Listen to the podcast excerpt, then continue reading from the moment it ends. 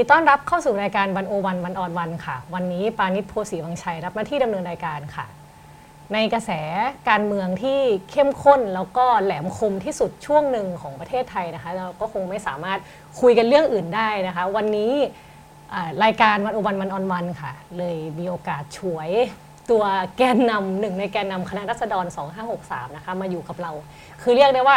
ดึงตัวมาจากม็อบเลย นะคะไม่ไม่พูดพร่ำทำเพลงค่ะ ยินดีต้อนรับน้องไม้พัชราวลีนะคะค่ะสวัสดีค่ะสวัสดีค่ะ สวัสดีค่ะสวัสดีค่ะอ่าโอเคก็ยังไงเห็นว่านั่งวินมาจากราชประสงค์เลย ใช่ค่ะ นั่งค่ะวินมาค่ะ ก็เอ่ออวดอวดเป็ดนิดนึง นี่มีน้องเป็ด จะบอกว่ามีน้องเป็ดนี่อุ่นใจมากเลยนะคะอืมแม้กระทั่งวันนี้เองก็มีการเอ่อได้สไลด์น้องเป็ดไปตามมวลชนมวลชนใช่ใช่ไหมเออช่วยกันสไลด์น้องเป็ดไปข้างหน้า เพราะว่าเมื่อวานน้องเป็ดทำหน้าที่ได้ดีมากอืม เรียกได้ว่ายกให้เป็นพญาเป็ดเลยก็ยังได้นะคะ ค่ะค่ะ วันนี้วันนี้เป็นยังไงบรรยากาศที่ราชประสงค์ ค่ะ วันนี้คนเยอะมากค่ะ อืมคนเยอะมากแล้วก็เอ่อณตอนนี้นะคะ สถานการณ์ล่าสุดตอนที่หนูออกมาเนี่ยอืม ก็คือประชาชนได้เคลื่อนขบวนไปถึงหน้าสำนักงานตำรวจแห่งชาติแล้ว อ่าฮะ แล้วก็เอ่อตอนนี้คนแน่นเต็มทั้งสองฝั่งถนนเลย อืม แล้วก็เอ่อกำลังรอดูอยู่ว่าท่าทีต่อจากนี้จะเป็นยังไงค่ะ เนื้อหาคอนเทนต์ในม็อบวันนี้นี่คือมาเพื่ออะไรจุดประสงค์คืออะไรยังไง แล้วไม้ได้ขึ้นปลาใสอะไรกับเขาไหมเอ่อก่อนอื่นหนูต้องบอกงี้ก่อนว่าอืมณตอนนี้เป็นราษฎรเนาะอืมทุกคนคือแกนนำเพราะฉะนั้นหนูไปในฐานะผู้ชุมนุมคนหนึ่งเช่นเดียวกันค่ะไม่ได้ไปในฐานะแกนนำเนาะอืมเอ่ออย่างหนึ่งเลยนะคะ ที่พูดได้อย่างเต็มปากก็คือ จากที่ตัวเองประสบเองด้วย การที่เราไปชุมนุมวันนี้อะค่ะอืมเพราะการสลายการชุมนุมเมื่อวานอืมการสลายการชุมนุมที่ ที่เราเห็นแล้วเรารู้สึกว่าเรารับไม่ได้ อืม แล้ววันเนี้ยมันมันเป็นมันเป็นมันเป็นไฟล์บังคับที่เราจะต้องไปส่งเสียงบอกบอกตำรวจ ค่ะ หรือเจ้าหน้าที่หรือรัฐบาลว่าสิ่งที่พวกคุณทำเมื่อวานเนี่ยมันไม่ถูกต้องเลย อืมอืแล้วมันไม่ควรที่ต้องเกิดการกระทำแบบนั้นนะคะค่ะ น้องเป็ดอะไรก็เยินมาก ใช่คือค่ะคือเมื่อวานไม้ก็อยู่ที่หน้ารัฐสภาหน้ารัฐหน้ารัฐสภาด้วยใช่ไหมใช่ค่ะ อยู่ด้วยเอค่ะ อเออเอ่อเหเมื่อตุวาน การณ์เป็นยังไง คือเมื่อวานเนี่ยหนูอาจจะเข้าไปเอ่อเย็นหน่อย เพราะว่า ก่อนหน้านั้นมีงานด้วยเนาะแต่ว่าเอ่อเท่าที่ได้ดูจากคลิปแล้วก็ได้เล่าเอ่อได้ฟังจากเหตุการณ์ที่เพื่อนๆเล่าให้ฟังอะค่ะ หนักหน่วงมาก อืม หนักหน่วงจริง ๆ คือสองฝั่งค่ะ ฝั่งเกียรติกายกับฝั่งเอ่อบริษัทบุญรอดเนี่ยอืมสองฝั่งเนี้ยโดนทั้งแก๊สน้ำตา อืม ทั้งแก๊สน้ำตาที่ผสมลงในน้ำแล้วฉีด แล้วก็ค่ะ แก๊สน้ำตาที่เป็นลูกที่ยิงจากกระบอกปืน อ่าฮะ แล้วก็แก๊สน้ำตาที่เป็นแบบเหมือนระเบิดมือค่ะ ที่มันจะมีสลักแล้วก็คว้างอืมคือโดนทุกรูปแบบอืมแล้วคคืนออบอวนคลักคลุ้ง ใช่อบอวลมากแล้วคือคนที่อยู่ตรงนั้นนะคะต้องเรียนตรงๆว่าถึงแม้จะเป็นกาดแต่ก็ยังเป็นนักศึกษาบางส่วน เป็นประชาชนบางส่วน แล้วก็ทุกคนที่อยู่ตรงนั้นมือเปล่าหมดเลย ค่ะ มีแต่เครื่องป้องกันตัว อืม เพราะฉะนั้นท่าทีของรัฐบาลที่ทำเมื่อวานเนี่ย ภาพที่หนูเห็นภาพที่เห็นหลังจากที่มีการฉีดน้ำเสร็จเรียบร้อยแล้วหนูเพิ่งไปถึงเหตุการณ์เนี่ยไปไปถึงสถานที่เนี่ย น้ำที่นองอะพี่อืมเป็มันไยังปีขึ้นมาเลยอะอ่ามัมันคือแก๊สน้ำตาที่นอนอค่ะยู่ที่พื้นนะคะอืมคือหนูไปถึงตอนที่เขาเพิ่งฉีดเสร็จครั้งสุดท้ายได้ไม่นาน เพราะฉะนั้นทั้งน้ำทั้งไออะค่ะ ยังอยู่ที่พื้นอืมแล้วแก๊สน้ำตาเนี่ยค่ะที่ฉีดมากับน้ำอะนะคะ เมื่ออยู่ที่พื้นแล้ว แล้วยิ่งคนเยอะแล้วยิ่งย่ำหรือว่ายิ่งขยับตัว ถ้ามันติดอยู่ที่เสื้อผ้ายิ่งขยับตัว มันจะยิ่งฟุ้งอืมอ่ามันไปตีตบๆให้มันใช่ขึ้ใช่มันจะยิ่งคลุ้งเพราะว่ามันเป็นอืมมันเป็นแก๊สอะเนาะทีนี้เมื่อวาน หนูก็เดินเข้าไปนั่งนั่งนั่งมอเตอร์ไซค์เข้าไปตอนแรกแล้วก็เดินเอออยู่ตรงนั้นแหละ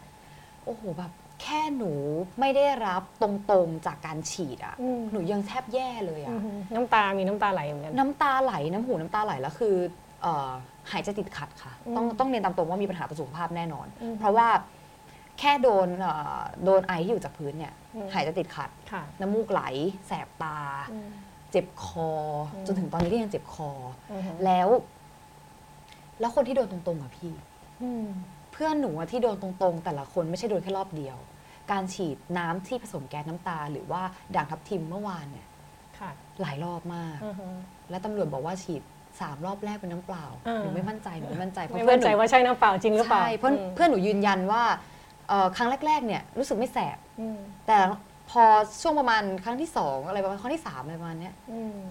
แย่เลยวงแตกเลย ค่ะค่ะ แล้วมายมองยังไงว่าโอเคท่าทีของตำรวจท่าทีต่อรัฐ หรือแม้แต่ในสภาเองเขาก็ผลเรื่องการรับร่างแก้ไขรัฐธรรมนูญมันก็ออกมาแบบคคือเรียกได้ว่ามีคนบทไม่ไม่ออกเสียงงดออกเสียงอะไรค่ะเยอะมากอะไรเงี้ยคือ คือมันชัดเจนว่าเขาดูจะไม่ได้จะทำตามข้อเรียกร้องของค่ะของม็อบเลยอย่างเงี้ยหมายมองว่าก้าวต่อไปของการชุมนุมประท้วงมันจะเป็นยังไง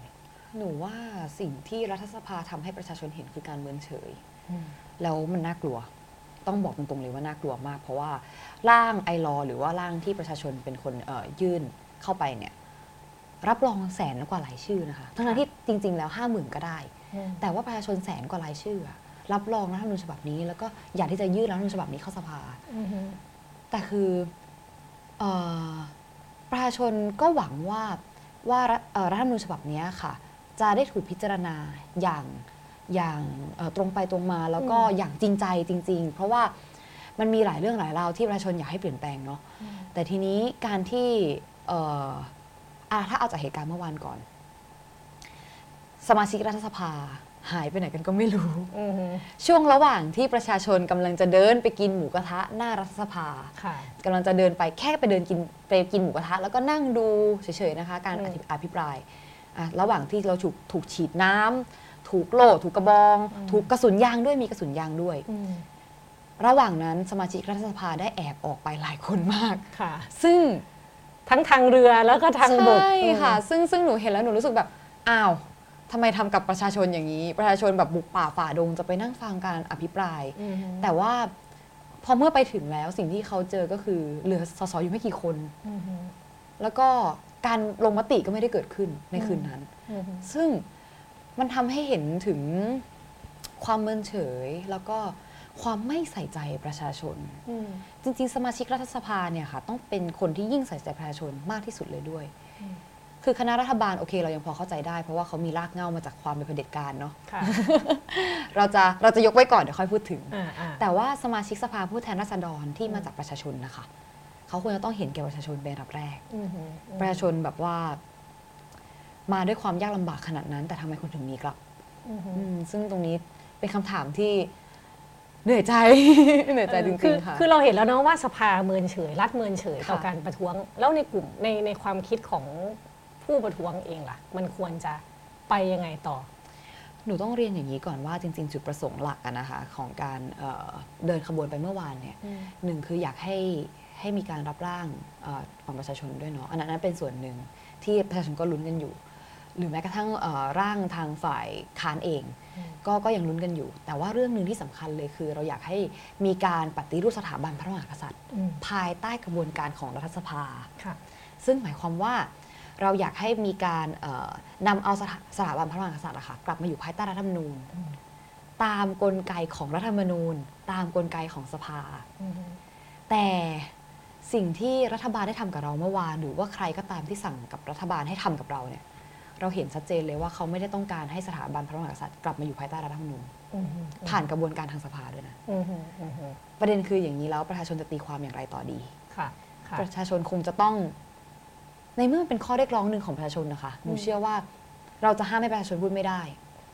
แล้วข้อเรียกร้องนี้ในเมื่อพูดในสภาไม่ได้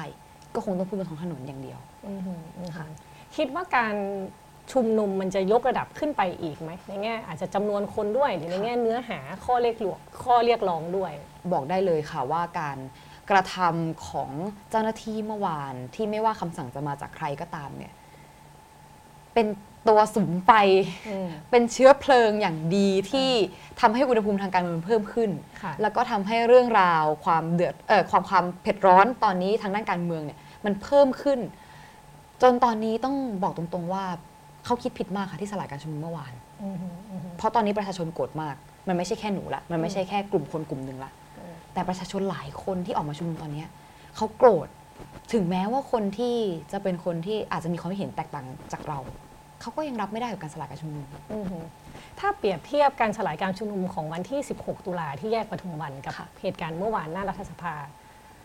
มายคิดว่าเหตุการณ์ไหนมันส่งผลต่อหัวใจหมายมากกว่ากันเหตุการณ์เมื่อวาน อืมชัดเจน เพราะอะไรเพราะอะไร แก๊สน้ำตาแรงมากพี่ อืม แก๊สน้ำตาแรงมาก มีเด็กห้าขวบโดนแก๊สน้ำตาเข้าโรงพยาบาล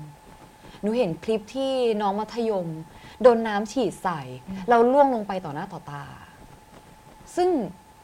ถามว่าเรื่องพวกนี้มันควรมันควรเกิดขึ้นกับอืม นักเรียน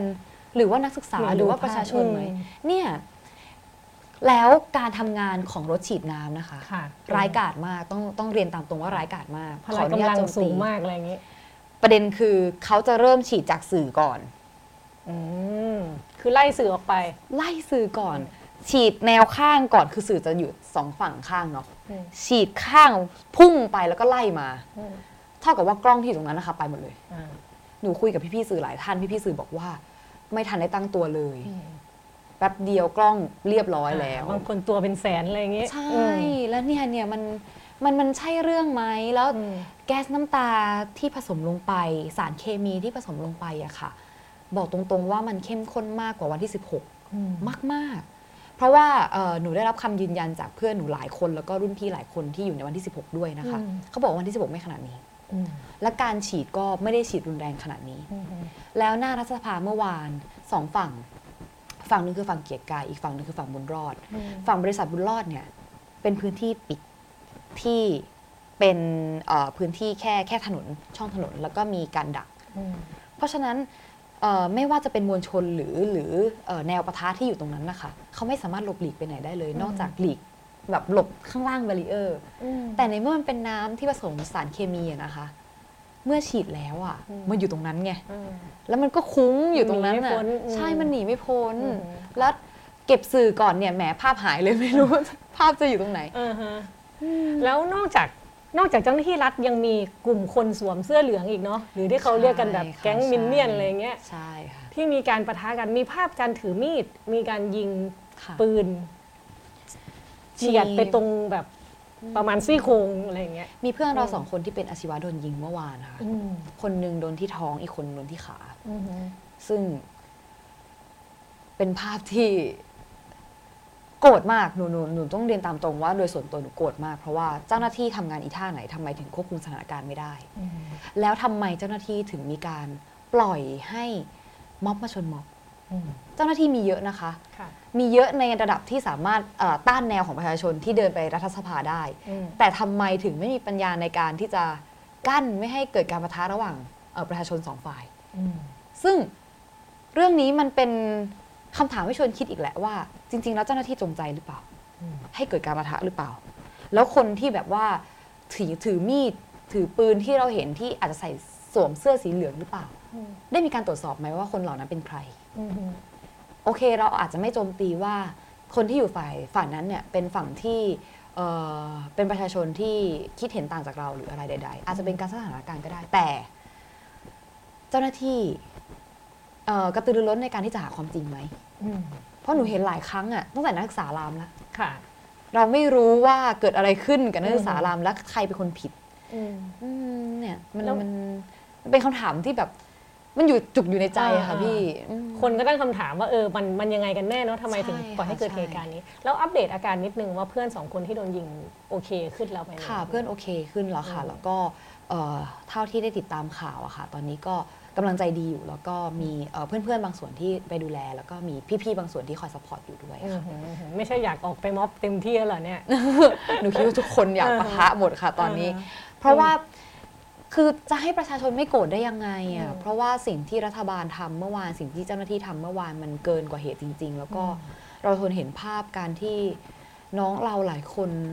ต้องลงไปกองกับพื้นเพราะแก๊สน้ำตาขนาดนั้นนะคะพี่เราทนไม่ได้จริงอืมหืมอืมหืมอืมอืมคือเราจะเห็นว่าในช่วง 3-4 เดือนที่ผ่านมาเนี่ยเหตุการณ์มันเกิดขึ้นเยอะมากเนาะค่ะแล้วก็จริง ๆ เรียกว่าตอนที่มีการชุมนุมครั้งแรก ๆ ที่เกิดขึ้นเนี่ย ตั้งแต่แบบม็อบแฮมทาโร่ม็อบแฮร์รี่พอตเตอร์เล็กๆน้อยๆมาเนี่ย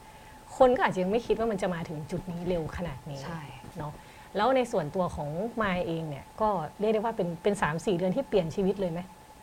เรียกแบบนั้นได้ไหมเรียกได้ว่าเปลี่ยนไม่ใช่อืมแค่ชีวิตหนูเอง แต่ว่าเปลี่ยนกระแสสังคมด้วยอืมอืมแล้วส่วนตัวหนูว่าเอ่อเรื่องส่วนตัวของเรามันเล็กน้อย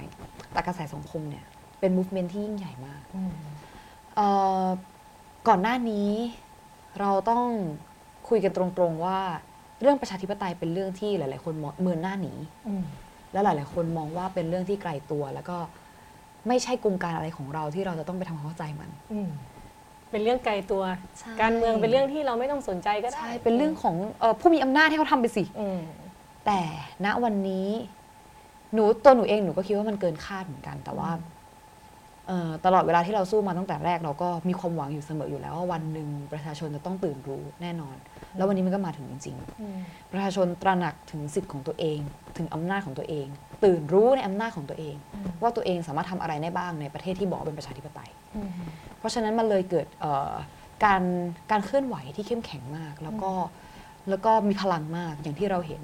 ไม่จำเป็นต้องมีใครเป็นแกนนำทุกคนเป็นแกนนำไม่จำเป็นจะต้องมีใครมายืนฟังใครปราศัย แต่ทุกคนสามารถมาพูดในประเด็นของตัวเองได้ สื่อสารในปัญหาที่ตัวเองอยากจะเรียกร้องได้ ซึ่งหนูว่าตรงนี้มันสำคัญมากเลย เพราะว่าเอ่อส่วนตัวหนูหนูมองว่าในส่วนของข้อเรียกร้อง 3 ข้อนะคะเป็นเป็นข้อเรียกร้องที่ที่เป็นเอ่อเอ่อเป็นสิ่งที่ต้องทำอะเพื่อการปกป้องประชาธิปไตย แต่การตื่นรู้ในสิทธิ์ของตัวเองเนี่ยมันคือการก่อตัวของความเป็นประชาธิปไตย แล้วเราสามารถส่งต่อความรู้สึกแบบนี้หรือว่าเอ่อ การตระหนักรู้แบบนี้เนี่ยส่งต่อให้คนรุ่นหลังได้ และหนูว่ามันจะดีมาก เพราะว่าคนรุ่นหลังเขาก็จะเกิดมาพร้อมกับการเข้าใจว่าเขามีสิทธิ์ได้มากน้อยแค่ไหนในประเทศนี้ แล้วเขาทำอะไรได้บ้าง เขาจะได้วางอนาคตของตัวเองได้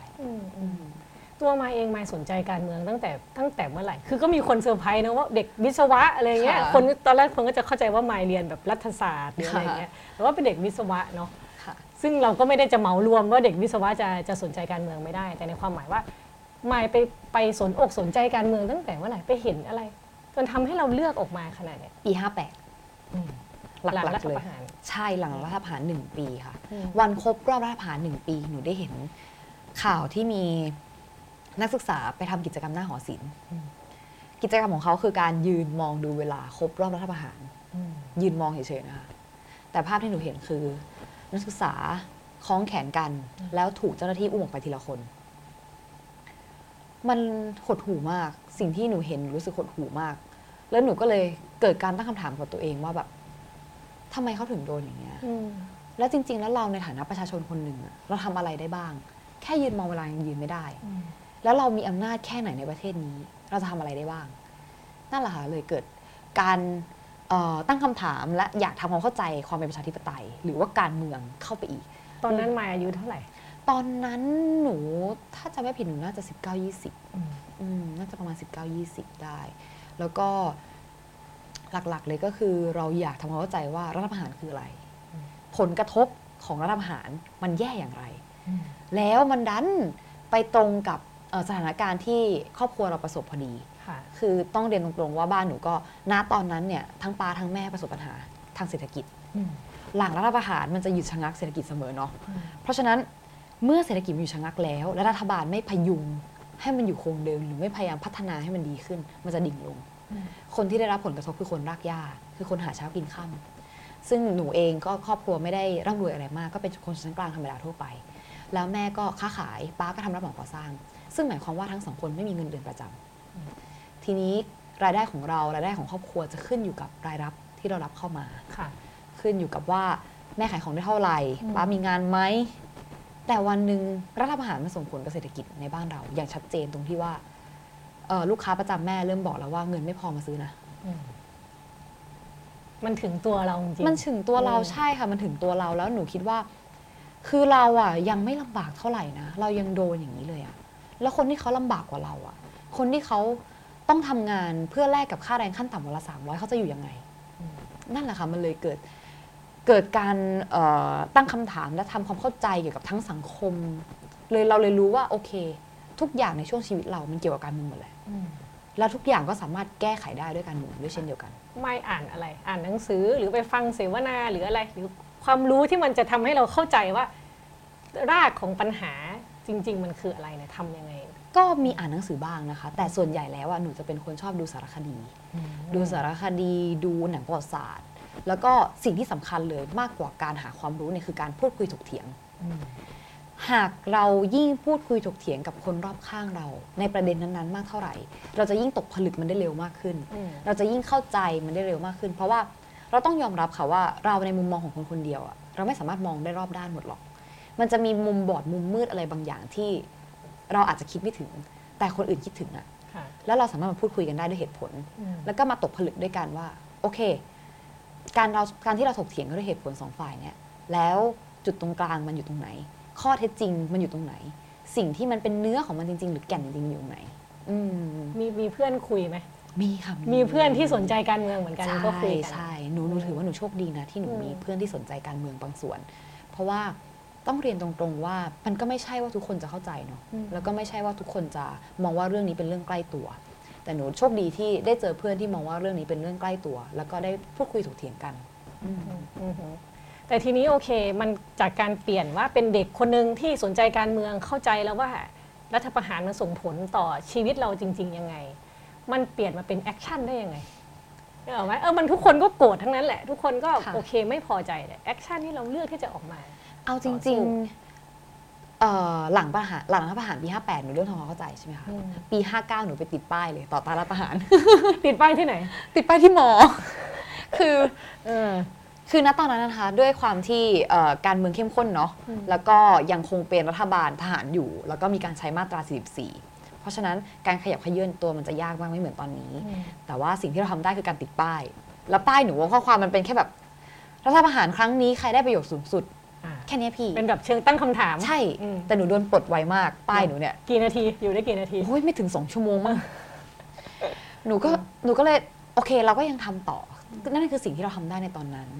เอ่อค่อยๆ เริ่มเรียนรู้ ค่อยๆ เริ่มทำความเข้าใจ อืม ค่อยๆ เริ่มตกผลึกกับตัวเอง ค่อยๆ เริ่มขยับขยื่นเอ่อการขับเคลื่อนประชาธิปไตยด้วยตัวเอง ทีละเล็กทีละน้อยทำมาเรื่อยๆ จนมาช่วงบูมบูมก็คือช่วงก่อนโควิดเนี่ยแหละค่ะช่วงต้นปี อืม ไม่คือคนที่จัดม็อบแฮร์รี่พอตเตอร์ด้วยเนาะ ใช่ค่ะ ซึ่งเรียกได้ว่าจริงๆ นั้นเป็นม็อบครั้งแรกที่พูดถึงสถาบันพระมหากษัตริย์อย่างใช่ ตรงไปตรงมาใช่ค่ะ ที่สุดอะไรเงี้ย เล่าให้ฟังนิดนึงได้ไหมว่า ณ ตอนนั้นมันอาศัยความกล้าเยอะไหม หรือว่ามีการเตรียมการยังไงเบื้องหลังของม็อบแฮร์รี่พอตเตอร์ คือเออเราเห็นปัญหาเกี่ยวกับบทบาทของสถาบันพระมหากษัตริย์ กับการเมืองไทยมาเป็นเวลานานมาก ๆ แล้ว แล้วก็เราทุกคนก็ต่างสงสัยและมีคำถามมากมายอยู่ในใจ เกี่ยวกับสถาบันพระมหากษัตริย์ แต่ว่าเราไม่เคยหยิบยกเรื่องนี้มาพูดในที่สาธารณะค่ะ เราส่วนใหญ่แล้วไม่ใช่แค่พวกหนู แต่ว่าประชาชนส่วนใหญ่ทั่วไปก็รู้กันอยู่แก่ใจว่า พวกเขาจะพูดถึงเรื่องนี้ในทางซุบซิบนินทา ในที่ลับในที่ปิด แต่ในเมื่อเราเห็นแล้วว่ามันเป็นปัญหาค่ะ ในเมื่อเราเห็นแล้วว่า เกิดปัญหาแบบนี้ขึ้นแล้วควรจะต้องแก้ไขเนี่ยทำไมเราถึงไม่เอามาพูดคุยกันบนโต๊ะ พูดคุยกันด้วยข้อเท็จจริงอืมว่าเหตุผลของแต่ละคนเป็นอะไรอย่างไรบ้าง แล้วเราจะตกผลึกมันเรื่องเออตกผลึกเรื่องนี้ด้วยกันอย่างไร หนูว่ามันควรจะต้องเป็นแบบนั้นมากกว่า ถ้าเรายิ่งซุกปัญหาแบบนี้ไว้เรื่อยๆ ปัญหามันจะยิ่งกอง แล้ววันหนึ่งอะค่ะมันจะมันจะสร้างปัญหาให้เราจริงอืมๆคือมันจะกองจนนูนขึ้นมา จนเราไม่สามารถทำลายมันได้ แต่ถ้าเราแก้ไขมันตั้งแต่เนิ่นๆแบบเนี้ย เราจะทำได้แน่นอนหนูเชื่อแบบนั้น แล้วจริง ๆ ปัญหานี้มันก็ไม่ได้เพิ่งมีมาปี 2 ปี เรียกได้ว่ามีมาตั้งแต่ 88 ปีก่อนก็ได้ ตั้งแต่เอ่อเปลี่ยนแปลงกรรมครอง 2475 ค่ะค่ะ แต่แต่กลุ่มคนที่เขาไม่เห็นด้วยกับการปฏิรูปสถาบันนะเขาก็ค่ะจะบอกว่าเด็กพวกเนี้ยไม่เข้าใจประวัติศาสตร์หรอกค่ะไม่รู้หรอกว่าความเป็นมามันยังไง คุณอาจจะคุณอาจจะแตะ คุณคิดว่าคุณเข้าใจรากปัญหาแต่จริงๆ คุณเข้าใจผิดอะไรแบบเนี้ย เราจะถ้ามีโอกาสได้นั่งจับเข่าคุยกับคนที่เห็นตรงกันข้ามกับไม้นะไม้จะแบบสบตาเขาแล้วจะพูดว่าอะไร ถ้าเขาเห็นว่าเราเข้าใจอะไรผิดก็ช่วยชี้แจงให้เราฟังทีมาพูดคุยกัน เหตุผลของคุณเป็นอย่างไร เราจะอธิบายเหตุผลของเราให้ฟังด้วย เราจะได้รู้ว่าเอ่อในส่วนที่เราพอจะยอมรับกันได้เนี่ยมันอยู่แค่ไหนอืมแล้วเราจะอยู่ร่วมกันได้ยังไง โดยที่ต่างคนต่างฝ่ายต่างเคารพความคิดเห็นซึ่งกันและกัน แก้เท่าที่ยอมรับกันได้ในสังคมก็ได้ แต่ว่ามันต้องเกิดการพูดคุยกันก่อน อย่างจริงใจอะนะคะ ซึ่งหนูถาถามถามว่าประชาชนที่ออกมาเรียกร้องประชาธิปไตยตอนเนี้ยเปิดรับฟังได้ไหม เราน่าจะเห็นได้จากการที่มีพี่ๆเสื้อเหลืองหลายคนที่ก็เอ่ออาจจะมีแนวคิดไม่เหมือนกับฝั่งนู้นเนาะแล้วก็เอ่อไม่ชอบคุณประยุทธ์จันทร์โอชา แต่ว่าเทิดทูนสถาบันก็มาฝั่งเรามาม็อบเราก็มี ซึ่งจากภาพที่หนูได้เห็นคือทุกคนแฮปปี้ค่ะ ทุกคนต้อนรับอย่างดี แล้วก็ยินดีด้วยที่พี่เขามา เพราะนี่คือหนึ่งเสียงในประชาธิปไตยเช่นเดียวกัน แต่ถามว่าฝั่งนั้นเขาพร้อมที่จะเปิดใจพูดคุยเช่นเดียวกันกับเราไหมคือเราอะค่ะพร้อมเปิดใจ เพราะว่ายังไงหลักการพื้นฐานในประชาธิปไตย คือการที่หากเราอยากจะแสดงความคิดเห็นของเราอืมเราก็ต้องเคารพซึ่งความคิดเห็นของคนอื่นด้วยเช่นเดียวกันค่ะค่ะนอกเรื่องนิดหนึ่งแฮร์รี่พอตเตอร์นะทำไมถึงเลือก Harry- เป็นแฮร์รี่พอตเตอร์แล้วเราเกิดทันเหรอ ทันพี่ใช่ปะ ทันทันเออพี่นึกว่ามันหนูเป็นเกิดรุ่นทันแบบรุ่นพวกพี่อะไรอย่างเงี้ย ไม่ไม่ไม่หนูบอกเลยว่าแฮร์รี่พอตเตอร์นี่เรียกได้ว่าเป็นอมตะก็ได้นะคะ คือคือไม่อยู่บ้านไหน Gryffindor แน่นอนต้อง Gryffindor แน่นอนใช่หนูจะต้องเป็นคนที่แบบว่า กล้าหาญเงี้ย กล้าหาญ อืมถือแต่ดาบ เอาจริงๆนะพี่ คือหนูเป็นคนชอบสีเขียวอะ หนูแอบชอบสลิทรีนนิดนึงแต่แบบอ่าฮะด้วยความที่เขาดำมืดอะ ก็เลยเอ๊ะมันตะขิดตะขวงใจนิดหน่อยเออนี่มันแฮร์รี่นี่หว่า ต้องเลือกต้องเลือกสองข้างต้องเลือกสองในหมวกคัดสรรคืออืมต้องบอกอย่างนี้ค่ะว่าการที่เราหยิบยกธีมแฮร์รี่พอตเตอร์ขึ้นมาค่ะ เพราะว่าในการพูดถึงประเด็นสถาบันพระมหากษัตริย์เนี่ยเรามองว่ามันเป็นประเด็นที่แหลมคมมากเนาะแล้วก็เป็นประเด็นที่เอ่อค่อนข้างที่จะพูดยากมาก ๆ ในครั้งแรก เราเลยคิดว่าโอเคงั้นเราจะเอาอะไรที่มาลดโทน ความแหลมคมตรงนี้ได้บ้างอืมก็เลยเลือกหยิบใช้ธีมแฮร์รี่พอตเตอร์อืมเพราะว่าตรงด้วยเข้ากันด้วยก็คือมีกระทรวงเวทมนต์มีคนที่คุณก็รู้ว่าใครอ่าที่เราไม่สามารถเอ่ยชื่อถึงได้อืมแล้วเราได้เห็นเอ่อการเอ่อใช้อำนาจที่ที่ไม่เหมาะสมในหนังและซึ่งมันสอดคล้องกันกับเอ่อเหตุการณ์จริงในปัจจุบัน เราก็เลยหยิบใช้เรื่องนั้น และอีกเรื่องหนึ่งก็คือ หนูก็คิดว่า การใช้ธีมแฮร์รี่พอตเตอร์ค่ะจะทำให้ประชาชนที่อาจจะยังไม่ได้สนใจการเมืองอืมลองฉุกกลับมาสนใจการเมืองดูว่าแฮร์รี่พอตเตอร์ก็สามารถนำเสนอเอ่อการเรียกร้องในทางประชาธิปไตยได้เช่นเดียวกันอืมอืมอืมอืมแล้วมันก็ก็สำเร็จผลเนาะคนก็หันมาสนใจเยอะกันใช่จริงๆค่ะอะไรเงี้ยอืมแล้วจริง ๆ จริง ๆ ม็อบยุคเนี้ยมันมีอะไรปุ๊บปั๊บปุ๊บปั๊บไปหมดเลย คือสรรหาทำอะแบบว่าสรรหาอะไรอย่างเงี้ยเนอะค่ะอืมตัวตัวไม้เองมองมองการเดินทางของตัวเอง ตั้งแต่จุดเริ่มต้นที่ทำม็อบ ตั้งแต่ที่ไปแปะป้ายที่มหาลัยอะไรเงี้ย มาจนถึงตอนนี้เนี่ยมองว่าตัวเองมีอะไรเปลี่ยนข้างในบ้างไหม แล้วคิดว่ามันสำเร็จอย่างที่ตัวเองคิดไว้มากน้อยแค่ไหนอืมเปลี่ยนข้างในเหรอคะหนูคิดว่า ตัวตนหนูยังคงเป็นหนู แต่สิ่งที่หนูมีมากขึ้นคือ ความมั่นใจในอุดมการณ์และหลักการที่เรายึดมั่นอยู่ ก่อนหน้านี้เราอาจจะ มีเอ่อจะเรียกว่าท้อก็ไม่ถูก แต่ว่าเรียกว่าอาจจะสูญเสียกำลังใจไปบ้างเล็กน้อย เพราะว่าต้องเรียนอย่างนี้ค่ะว่าตั้งแต่ตอนที่หนูติดติดป้ายเนี่ยช่วงนั้นก็เริ่มก็มีการเดินแจกใบปลิวด้วยเนาะใบปลิวโบเราถูรากณเมิมากนเลยนะเนี่ยใช่แจกไม่ปิวคือใบปลิวเราถูกเมินอะเออพี่แล้วคือหมายถึงยื่นให้ใครไม่มีใครเอาเลย ถึงเอาก็โยนทิ้งอืมอืมซึ่งซึ่งเราเราเห็นอย่างนั้นแล้วเราก็แอบเสียกำลังใจนิดหน่อย แต่ว่า เราก็คิดว่าโอเค วันหนึ่งมันจะต้องเป็นเวลาของประชาชนแหละวันหนึ่งประชาชนจะเข้าใจถึงสิทธิ์ของตัวเองแน่นอนอืมก็เลยทำต่อมาเรื่อยๆ แต่พอมาถึงตอนเนี้ยแบบมันมันมันมันคนละเรื่องเลยอะอืมมันคนละเรื่องเลยแล้วเราก็มั่นใจมากขึ้นในหลักการของตัวเอง หลักการที่เรายึดมั่นอยู่ว่าความจริงมันเป็นสิ่งไม่ตายอะอืมอะไรที่มันคือความจริงแล้วมันประจักษ์แจ้งบนแผ่นดินนี้แล้ว มันจะเป็นนิรันดร์ใครหน้าไหนก็เอามันลงไม่ได้อืมเพราะฉะนั้น การพูดทุกครั้งของเราเราต้องอ้างอิงจากความเป็นจริง หากเราจะมีความคิดเห็นต่อเรื่องใด เราก็ต้องอ้างอิงจากความเป็นจริง แต่ราคาของการยืนหยัดความจริงเนาะค่ะก็ก็เยอะอยู่เพราะมาจริงๆก็โดนจับค่ะโดนบุกจับยามวิการค่ะตำรวจสิบกว่านายอะไรอย่างเงี้ยเนาะค่ะอืมมันมันก็ถือว่ามันโหดไหมกับเรา ถ้าถ้าเรารู้สึกว่า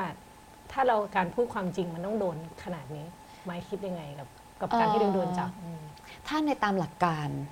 การเอ่อใช้กฎหมายมาปิดกั้นสิทธิเสรีภาพของประชาชนเรื่องนี้ไม่ถูกต้องอยู่แล้ว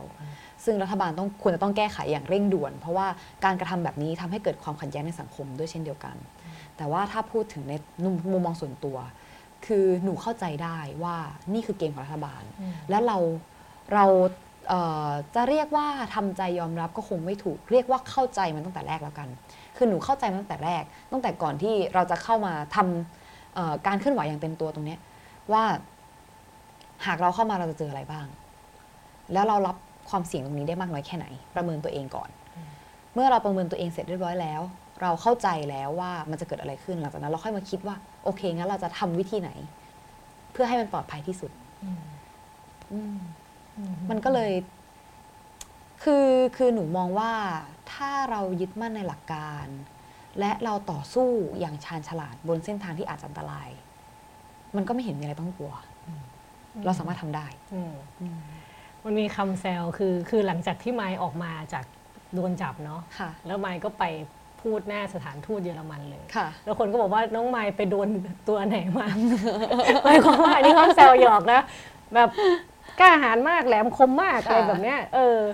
เบื้องหลังของการขึ้นพูดวันนั้นใช่ไหมวันนั้นคะหน้าสถานทูตเยอรมันมันมันเป็นมายังไงอะไรเงี้หยนูต้องบอกอย่างนี้ว่าไม่จำเป็นต้องเป็นหนูอืมใครพูดก็ได้ค่ะ ไม่จำเป็นต้องกลัว สิ่งที่เราพูดมันคือความจริง แล้วมันไม่ได้ผิดหลักการอืมแล้วถามว่าสิ่งที่เราพูดนั้นเอ่อเรามองดูมันไหมว่ามันบิดเบือนความเป็นจริงหรือเปล่าซึ่งไม่ หนูมั่นใจว่าหนูพูดความจริงทุกอย่างอืมเพราะฉะนั้นหนูไม่ไม่มีอะไรจำเป็นต้องกลัวในการที่หนูพูดความจริง เพราะฉะนั้นหนูเลยบอกกับทุกคนว่า หากเราพูดความจริง แล้วเรามั่นใจในสิ่งที่เราพูดออกไปอะเราไม่จำเป็นต้องกลัวอะไรเลย เพราะว่าก่อนที่เราจะพูดเราทำความเข้าใจกับมันแล้ว ว่าเราเข้าใจมันจริง ๆ แล้วเราเข้าใจแล้วว่าหลังจากนี้จะมีอะไรตามมาบ้างอืมแต่ว่าถ้าพูดถึงเบื้องหลังในวันนั้นนะนะคะ ก็คือหนูเป็นคนเข้าไปยื่นจดหมาย แล้วก็เมื่อออกมาก็ต้องมีคนเอ่อเป็นคนที่สรุปให้ประชาชนฟัง ก็เลยเป็นหนูแค่นั้นเองอืมอืมแต่ว่าหลังจากนั้นก็คือคิด กระแสสังคมมันก็หลายด้านเนาะคนที่เห็นด้วยเขาก็โอเค อาจจะมีเห็นด้วยชื่นชมบ้างหรืออะไรบ้าง แต่ค่ะกับกลุ่มคนที่ไม่เห็นด้วย ก็ดูจะมายก็ดูจะเป็นเป้าที่โดนโจมตีเยอะเหมือนกันอะไรเงี้ยใช่ค่ะเออแต่แต่พี่ไม่รู้ว่าในในส่วนตัวมายเองได้เจออะไรที่กระทบกับตัวเองจังๆไหมหรืออะไรแบบเนี้ยยังไม่เจอจังๆค่ะอืมส่วนใหญ่ก็คือมีแค่คอมเมนต์ตามเอ่อลิงก์ข่าวหรือว่าอะไรอย่างนี้เฉยๆค่ะ อ่านคอมเมนต์ไหม อ่านพี่อ่านอ่านอ่านจริงเหรอ หนูชอบนะ คอมเมนต์ที่ด่าเราอะไรเงี้ยใช่อ่านใช่ใช่หนูชอบหนูชอบอืมคือการอ่านคอมเมนต์นะคะเอ่อหนูคือหนูไม่ได้แบ่งแยกว่าเขาด่าเราแล้วเราไม่จำเป็นต้องฟังเขาอะคือบางสิ่งที่เขาพูดตำหนิเราหรือว่า หรือว่าเอ่อว่าเราอย่างเงี้ย เราต้องเราต้องมองดูว่าเขาว่าเพราะอะไร แล้วสิ่งที่เขาตำหนิมาเนี่ย หรือว่าติเตียนมาเนี่ย เราควรแก้ไขไหม หนูว่ามันให้เห็นมุมมองอีกอย่างหนึ่งด้วยซ้ำคือ ถ้าเราดูแต่ของฝั่งเราเนาะฝั่งที่คนที่เขาชื่นชอบเราแล้วเขาก็จะมีแต่ชมเรา เขาจะไม่มีคำด่าเราค่ะแต่ถ้าเราไปดูอีกฝั่งหนึงอะค่ะ มีคำด่าเราอืมมีมีบางอันบอกว่าเอ่อดูพูดแล้วกลวงกลวงอืมๆดูแบบว่าเอ่อหลักการไม่แน่นค่ะแต่บางคนก็บอกว่าอ๋อพูดดีแต่เลือกฝั่งผิดไปหน่อย อะไรอย่างเงี้ยอ่าฮะหนูว่ามันได้เห็นมุมมองหลากหลายอืมมากขึ้น แล้วก็อะไรที่อาจจะเอ่อ สามารถอุดรอยรั่วเราได้หนูก็จะนำกลับมาแล้วก็พัฒนาตัวเองต่อไป หนูว่าเป็นเรื่องดีนะอืมอืมแล้วพ่อแม่ว่าไงบ้าง ก็เป็นห่วงแหละเอค่ะอธรรมดา เขาก็เป็นห่วงแหละค่ะ แต่แบบอ่าฮะคือเขาไม่ขัดกับอุดมการณ์เรา เขาโอเคกับอุดมการณ์เรา แต่ว่าเขาก็เป็นห่วงในมุมที่ว่าเอ่อเขายังมีความเชื่อแบบเดิมว่า ประชาชนคนหนึงจะทำอะไรได้อืมแต่เมื่อเหตุการณ์เริ่มเปลี่ยนไปหนูเริ่ม เอ่อเริ่มเริ่มพูดมากขึ้น เริ่มเคลื่อนไหวอย่างเต็มตัวมากขึ้นอืมแม่กับป้าก็เริ่มทำความเข้าใจ แล้วก็ให้กำลังใจตอนนี้ให้กำลังใจอย่างเดียวเลยอืมอืมอืมตลอดการต่อสู้ที่ผ่านมาเนาะสิ่งที่มายแบบภูมิใจที่สุดเลย หรือคิดถึงมันแล้วมีความสุขที่สุดเลยคืออะไร คือการที่ประชาชนตระหนักรู้ถึงสิทธิของตัวเองพี่อืมเรื่องนี้ทำยากนะทำยากมาก แล้วเราเหรอไม่คิดว่าวันหนึ่งอือะ มมันจะเกิดขึ้นภายในระยะเวลาแค่ไม่กี่เดือนอะอืมอืมอืมในยุคหนึ่งเรื่องการเมืองเคยถูกมองเป็นเรื่องที่ไกลตัวมากๆแล้วถ้าถ้าหากใครสนใจอะจะถูกจะถูกมองว่าบ้าการเมืองอะค่ะหรือว่าเป็นคนที่คิดแตกต่างจากคนอื่นนะอืคะมซึ่งมันไม่สมควรเป็นแบบนั้นนะอืมสิ่งที่มันสมควรจะเป็นคืออย่างตอนนี้นี่แหละ คือทุกคนเข้าใจถึงสิทธิ์ของตัวเอง รู้ว่าตัวเองทำอะไรได้บ้างค่ะแล้วแต่ละคนนะคะจะมีการเรียกร้องที่หลากหลายออกมาเองเพ ราะว่าแต่ละคนก็มีมีปัญหาของตัวเองที่ไม่เหมือนกันเนาะอย่างเช่นเอ่อกลุ่ม LGBT กลุ่มผู้หญิงปลดแอกกลุ่มนักเรียนเลวอืมกลุ่มสาภาพแรงงาน ทุกคนมีประเด็นของตัวเองหมด แต่ถามว่าทุกคนก่อนหน้านี้ทุกคนมีพื้นที่ในการที่จะออกมาพูดไหม มีความมั่นใจในสิทธิ์หรืออำนาจของตัวเองมากพอไหมว่าตัวเองพูดได้ สื่อสารได้ ออกมาเรียกร้องได้อืมหนูว่าสิ่งที่ทำให้หนูยังยังคงขับเคลื่อนต่อ ยังคงมีความหวังต่อ ยังคง เดินหน้าต่อแม้ว่าเราจะโดนขัดขายยังไงก็ตามมันคือ คือเรามองเห็นแสงสว่างที่ปลายอุโมงค์อืมเรามองเห็นความตระหนักรู้ของประชาชนที่มันเกิดขึ้น แล้วหนูคิดว่าตรงนี้มันจะขยายตัวต่อไปเรื่อยอืมๆคือกระแสมันมาแล้วมันคงตีให้กลับไม่ได้ไม่ได้แล้วล่ะอืมแล้วมันจะเป็นแบบนี้ไปเรื่อยอืมอืมอืมถ้าเกิดให้ให้คิดถึงเรียกว่าไงภาพสังคมในฝันหรือแบบภาพประเทศไทยในฝันเนี่ยมายอยากเห็นประเทศไทยเป็นแบบไหนเอ่อ หนูอยากเห็นประเทศไทยที่มีการเมืองที่มั่นคง หนูคิดว่าการเมืองที่มั่นคงเป็นเรื่องสำคัญ เป็นยังไงการเมืองที่มั่นคง การเมืองที่มั่นคง อันเนี้ยหนูนิยามเองอืมแต่หนูคิดว่ามันมีประมาณ 4 ปัจจัยที่ทำให้การเมืองไทยมั่นคงได้ อย่างแรกก็คือรัฐธรรมนูญที่เข้มแข็งมากพออซึ่งหมายความว่ารัฐธรรมนูญฉบับนั้น จะต้องเป็นรัฐธรรมนูญที่มีที่มามาจากประชาชน100%ค่ะและสะท้อนเจตจำนงของประชาชน100%และดำรงอยู่เพื่อประโยชน์ของประชาชนอย่างอย่างเป็นอันดับแรก อย่างสำคัญถ้าถ้าหากเรามีรัฐธรรมนูญที่เข้มแข็งแล้ว เราก็จะไว้วางใจได้ส่วนหนึ่งว่าเครื่องมือในการบริหารประเทศของเราเนี่ยมีประสิทธิภาพมากพออมหลังจากนี้ใครจะหยิบมาใช้ มันก็อาจจะทำให้ส่งผลบวกมากขึ้น เพราะเครื่องมือดีอยู่แล้วอืมทีนี้อย่างที่สอง อย่างที่สองหนูมองว่าเรื่องที่สำคัญอีกเรื่องหนึ่งก็คือ ประชาชนที่ตระหนักรู้ถึงสิทธิ์ของตัวเองเนี่ยแหละอืมคือหากการหากหากหาก หากเราอยากเห็นการเมืองที่มั่นคงอะค่ะ การที่ประชาชนตระหนักตระหนักรู้ถึงสิทธิของตัวเองตลอดเวลา มันจะทำให้ไม่ว่ารัฐบาลไหนเข้ามาทำงาน ประชาชนจะคอยจับตาดูเสมออืมและคอยตรวจสอบ ฉันดูอยู่นะใช่จะทำอะไรอะไรเงี้ยใช่อืมฉันเป็นเจ้าของภาษีอืมและฉันดูอยู่ว่าเธอทำอะไร หากเธอทำผิด เดี๋ยวเจอกันอืมหนูคิดว่าแบบเนี้ยมันจะดี แล้วก็การตระหนักรู้ถึงสิทธิของตัวเองอะค่ะ มันสามารถที่จะส่งต่อให้คนรุ่นต่อไปได้ แล้วถ้ายิ่ง คนรุ่นหลังๆเนี่ยเขาถูกหล่อหลอมมาพร้อมกับความเป็นประชาธิปไตยเนี่ยอืมหนูว่าคุณภาพในในในอำนาจทางการเมืองของประชาชนเนี่ยจะยิ่งเข้มแข็งมากขึ้น แล้วก็ยิ่งเอ่อยิ่งมีพลังมากขึ้นในการในการในการมีพื้นที่ในการพูดของประชาชนอืมอย่างที่สามรัฐบาลที่รู้หน้าที่อืมรัฐบาลต้องรู้หน้าที่ รัฐบาลเข้ามาเพื่ออะไร เพื่อบริหารประเทศเพื่อประโยชน์สูงสุดของประชาชนอืม และรัฐบาลต้องเป็นคนที่ประชาชนเลือกเข้ามา หมายความว่าเมื่อประชาชนเลือกเข้ามาแล้ว ประชาชนให้ทั้งความไว้วางใจอืมให้ทั้งภาษีเป็นเงินเดือน เพราะฉะนั้นพวกคุณต้องทำงานเพื่อเราเพื่อประชาชน หากไม่ได้ทำงานเพื่อประชาชนออกไปค่ะ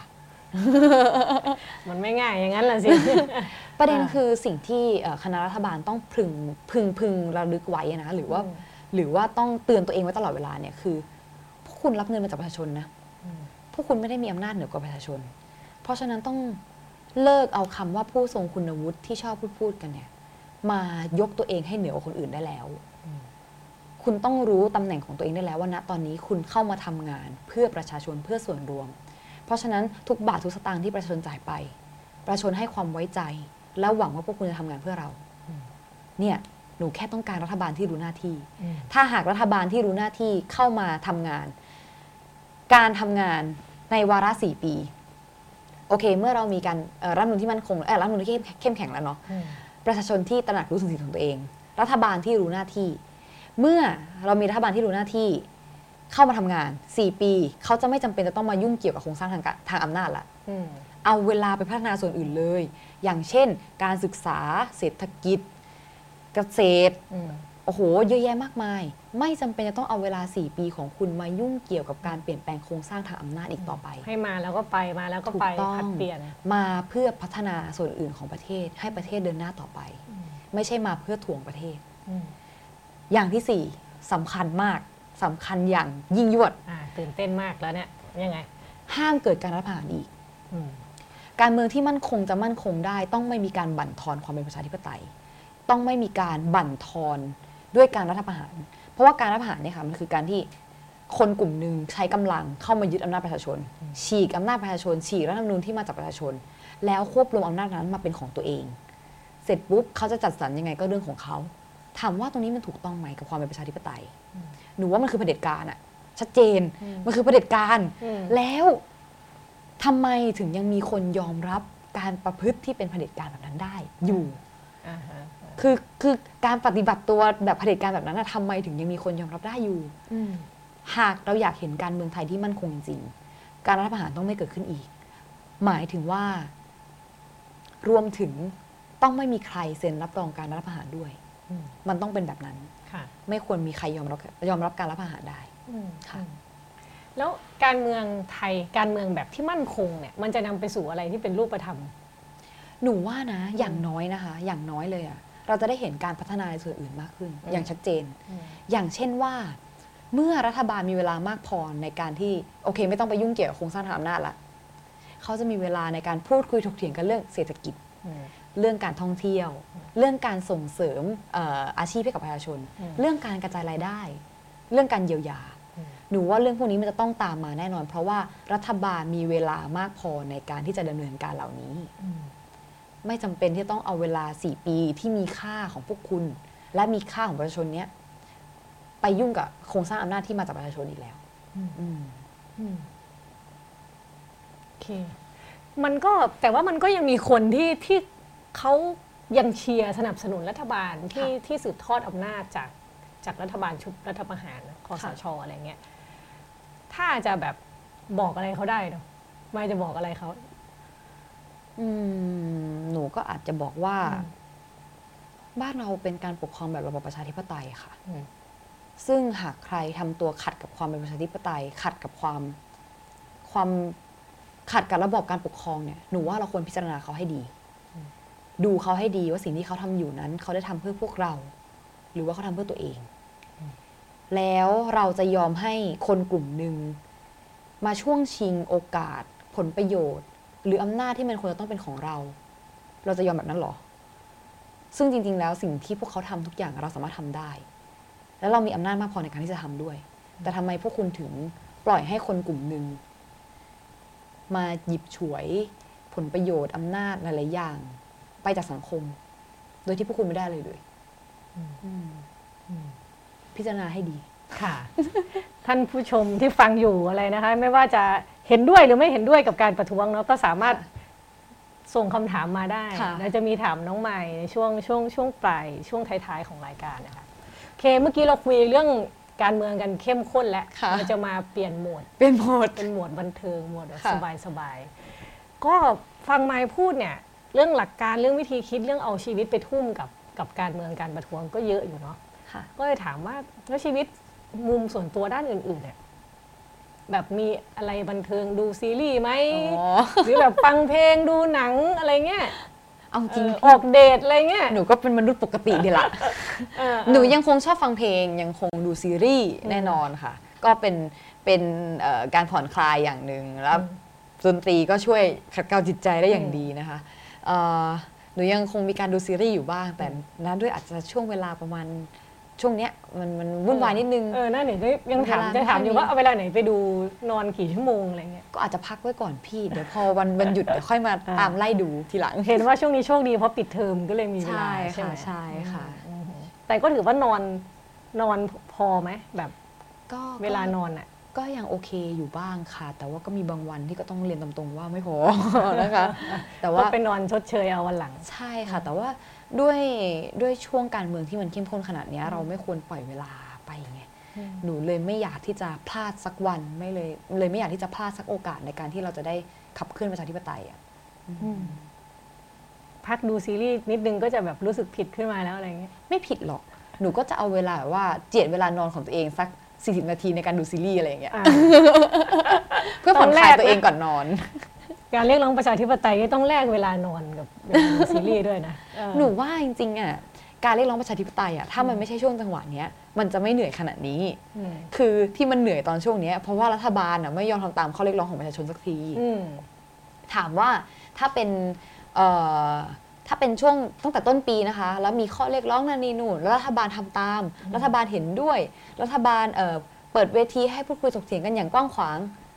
หนูก็คงมีเวลาว่างในการดูซีรีส์มากกว่านี้ในตอนนี้ไปแล้วอืมแต่ว่าณช่วงจังหวะอย่างนี้อะค่ะ พอการเมืองมันเข้มข้นมาก เราจะเมินเฉยต่อการกระทำของรัฐบาลก็คงไม่ได้อ่าก็เลยมันเป็นมันเป็นสิ่งที่ต้องทำอะพี่อืมมันเป็นความจำเป็นจริง ๆ ค่ะ ที่หนูจะต้องเจียดเวลาดูซีรีส์ของตัวเองอืมออกมาทอืมำออกมาขับเคลื่อนค่ะ เรียกว่าการเมืองกระทบทุกภาคส่วนในค่ะระดับนาทีของการนอนอะไรอย่างนี้เลยเนาะ อ่าโอเค แล้วเดี๋ยวเป็นคำถามท้ายๆแล้วก่อนที่จะเข้าช่วงคำถามจากจากทางบ้านนะคะ ค่ะ เมื่อกี้ถามเรื่องความฝันไปแล้วเนาะเรื่องงานอดิเรกไปแล้ววนกลับมาแบบขมวดนิดนึงว่า ทั้งหมดทั้งมวลที่ที่มายทำไปเนี่ย ต่อสู้ทางการเมืองออกมาพูดออกมาอะไรเงี้ยสิ่งที่มายได้ แล้วก็เสียคืออะไรบ้าง อืมพูดถึงสิ่งที่เสียกันละกัน สิ่งที่เสียหนูว่ามันก็แค่เราอาจจะเหนื่อยบ้างนิดหน่อยเอ่ออาจจะมีเอ่อความยุ่งยากในชีวิตบ้างในการจะต้องไปวิ่งขึ้นศาลวิ่งไปรายงานตัวแต่ละคดีอะไรอย่างเงี้ยนะคะ นั่นคือราคาที่เราต้องจ่าย ซึ่งจะเรียกว่าเสียก็คงไม่เต็มปาก เพราะว่าเรารู้อยู่แล้วว่าเราต้องโดน เรารู้อยู่แล้วว่าเราต้องเจออะแล้วเราทำใจยอมรับกับมันไว้แล้ว เพราะฉะนั้นมุมหนูหนูมองว่า เรื่องเสียอะมันไม่ค่อยมีอะไรเสียแล้วล่ะ คือมันเล็กน้อยมาก เพราะเราเราเข้าใจก่อนหน้านี้แล้วว่าจะเกิดอะไรขึ้นกับเราหลังจากที่เราออกมาอย่างเต็มตัว แต่เรื่องที่ได้เนี่ยหนูพูดตรงๆว่าหนูได้เยอะมากอืมเต็มไปหมด ได้ได้มีความหวัง ได้ได้เจอมิตรภาพที่ที่พี่คิดไหมว่าวันหนึ่งเด็กช่างจะหยุดตีกันอะแล้วมารวมพลังกันเพื่อตีรัฐบาลอะเพื่อแบบปกป้องประชาชนจากรัฐบาล เมื่อวานกาดอาชีวะหนูนับถือใจจริง ๆ แต่ละคนคือสุดมาก แล้ว นี่ก็คือราคาที่เขาต้องจ่ายเหมือนกันอืมแต่หนูว่าเขาคงก็ไม่ได้มองว่าเสียหรอกเพราะเขารู้ว่าเขาต้องเจออะไร และเขาเต็มใจที่จะทำค่ะส่วนตัวหนูเอง หนูก็เรื่องเรื่องเสียอย่างที่หนูบอกหนูไม่สนใจละคือมันมันเล็กน้อยมากจนแบบ เราไม่มองว่ามันเสีย เพราะเราเราเราทำความเข้าใจกับมันไว้แล้ว แต่เรื่องที่ได้อะ โอเคเราเราได้ทั้งมิตรภาพได้ทั้งความหวัง ได้ทั้งความรู้เพิ่มเติม ได้รู้มุมมองใหม่ๆ มากขึ้นของสังคม ได้ฝึกควบคุมอารมณ์ตัวเอง จากการอดทนอดกลั้นอ่าจากรัฐบาล จากการกระทำของเจ้าหน้าที่ได้ฝึกอารมณ์ตัวเองหนูว่าเราได้หลายอย่างพี่คือมันเป็นเหตุการณ์ที่คงไม่ได้เกิดขึ้นบ่อยนะ แล้วก็หนูบอกได้เลยว่าชุมนุมทุกๆครั้ง หนูเชื่อว่าหลายๆคนได้รับอะไรกลับบ้านเสมอ อย่างน้อยๆมันคือมุมมองที่มันเป็นครั้งหนึ่งในประวัติศาสตร์ที่ที่เราอาจจะไม่เคยเจอมาก่อน แล้ววันนี้เราได้เจอแล้ว แล้วเราควรต้องเก็บเกี่ยวสิ่งรอบตัวที่อยู่รอบข้างเนี่ยเก็บเกี่ยวแล้วกลับไปคิดให้ได้มากที่สุดถามนี้ถ้าถ้าวันหนึ่งนะรัฐบาลยังทำตามข้อเรียกร้องทุกข้อเลยแบบสำเร็จผลและสิ่งที่เราค่ะต่อสู้มา สิ่งแรกที่มายจะทำคืออะไร ไปเที่ยว เที่ยวไหนไปเที่ยวไหนจะไปเที่ยวอืมคือทะเลภูเขาต่างประเทศหรือเอาเอาอย่างนี้กันค่ะ ถ้าสิ่งหนึ่งที่อ่าสิ่งหนึ่งที่อยากทำหลังจากที่ทั้งหมดสำเร็จเรียบร้อยหมดแล้วอืมอยากกินข้าวกับเพื่อนอืมๆอยากกินเลี้ยงกับเพื่อนๆ อยากจะเพื่อนแบบๆคือเพื่อนเพื่อนที่ม็อบเพื่อนเพื่อนที่มหาลัยหรือเพื่อนเพื่อนที่ไหน เออเอาตรงๆ นะคะ หนูพูดตรงๆ เลยว่าหนูอยากจะ อยากจะมีเวลาร่วมฉลองกับเพื่อนร่วมอุดมการณ์ทุกๆ คน จริงๆ เพราะหนูเชื่อว่าทุกคนควรจะต้องได้รับรางวัลนั้น หากวันหนึ่งประชาชนชนะจริงๆ หากวันหนึ่งรัฐบาลยอมตามข้อเรียกร้องของประชาชนจริงๆ หนูเชื่อว่าทุกคนควรจะต้องได้รับการฉลองอย่างเท่าเทียมกัน กินหมูกระทะเลย นั่นแหละหนูคิดว่ามันควรต้องเป็นอย่างนั้น แล้วหนูคิดว่าวันนั้นคงหมูกระทะคงน้อยไปอ่าเอามาให้เบิ่มเบิ่มๆ เอามาให้แบบว่า โอ้โหกินกันให้อิ่มอืมกินกันให้เต็มที่เรียก CIA มาทั้งทั้งเมืองเหมาเพื่อมาฉลองร่วมเหกัมานหนูว่าหนูว่ามันเป็นสิ่งที่คนคนคนได้รับอะมันไม่ใช่แค่เราอะอืมคือเราจะรู้สึกดีใจมาก ๆ ที่ทุกคนยิ้มได้ในวันนั้น หลังจากที่เราต่อสู้กันมามากขนาดนี้อืมและหลังจากนั้นโอเค หนูค่อยไปเที่ยว โอเค อะ มาค่ะ เราเข้าช่วงช่วงคำถาม ตั้งแต่ออกมาเคลื่อนไหวทางการเมือง ช่วงเวลาไหนที่รู้สึกว่าหนักหน่วงที่สุด แล้วก็จัดการกับความหนักหน่วงนั้นอย่างไร หนูว่าช่วงนี้แหละค่ะ เพราะว่าช่วงนี้เข้มข้นเข้มข้นมากจริงๆคือค่ะจริงก็คือเหตุการณ์เมื่อวานนั่นแหละใช่ไหมที่ใช่ส่งผลหนูพูดตรงๆเลยนะคะว่า มันจะไม่มันจะไม่วันนี้มันจะไม่เกิดขึ้นหากไม่มีการสลายการชุมนุมเมื่อวาน อืม แล้วประชาชนจะไม่โกรธมากขนาดนี้หากไม่มีการสลายการชุมนุมเมื่อวาน การชุมนุมหลังจากนี้ที่เกิดขึ้นอย่างต่อเนื่องเรื่อยๆ มันจะไม่เกิดขึ้นถ้าหากไม่มีการสลายการชุมนุมเมื่อวานอืมซึ่งเมื่อวานทำให้เราเจ็บปวดหัวใจมากแล้วเรา ถ้าเราทนเราก็คง เราคงละอายต่อความเป็นพลเมืองไทยมากเกินไปอืมหนูคิดว่ามันคงไม่คงไม่ควรทนละทนทำไมกับการที่เขาเอาภาษีเรา ไปซื้อของไปซื้อสารเคมี ซื้อรถมาฉีดน้ำใส่เราอืมนี่คือการคืนเหรอคะหรืออะไรอืมซึ่งหนูว่าอันเนี้ยคือช่วงที่หนักหน่วงที่สุดแล้วก็ ถึงแม้จะหนักหน่วงแต่หนูว่าทุกคนรับมือได้ แล้วก็ทุกคนมีกำลังใจมากพอในการสู้ต่ออหนูเห็นได้อย่างชัดเจน เพราะว่าเมื่อวานเราโดนกันหนักมาก แต่วันนี้คนก็เยอะมากๆ แล้วคนก็ยิ่งออกมามากกว่าเดิม เพราะฉะนั้นเอ่อหลังจากนี้ค่ะไม่ว่าสถานการณ์จะหนักหน่วงมากขนาดไหน หรืออย่างไรต่อไป หนูเชื่อว่า อารมณ์ของคนอารมณ์ของมวลชน อารมณ์ของประชาชนหรือแม้กระทั่งหนูเอง เราก็คงไม่ถอยไปมากกว่านี้แล้ว เพราะหนูเชื่อว่าตอนเนี้ยเราชิดฝาละสิ่งที่เราทำได้อย่างเดียวคือเราต้องเดินไปข้างหน้า สู้กับมัน ยันกับความจริง สู้ด้วยความจริง แล้ววันหนึ่งเราจะสำเร็จแน่นอนอืมแล้วถามส่วนตัวมายนิดหนึ่งในเมื่อมันหนักหน่วงขนาดนั้นน่ะเรามีวิธีจัดการกับกับความรู้สึกตัวเองยังไง เช่นนี่มันเครียดมากๆ มันรู้สึกแย่มากเลยอย่างเงี้ยทำยังไง ฟังเพลงเดินเล่นหรือแบบ ไม่ค่ะพี่หนูทำความเข้าใจกับมันมากกว่า คือถ้าเราโอเคอย่างการชุมนุมเมื่อวานเนาะมีการสลายการชุมนุมหนูโกรธมากหนูโมโหมากอืมแต่เราทำยังไง เราเอาความโกรธมาวันนี้อืมเอาพลังที่เราได้จากเมื่อวานมาวันนี้ หนูเดินจากแยกราชลาดประสงค์ ไปจนถึงหน้าสำนักงานตำรวจแห่งชาติ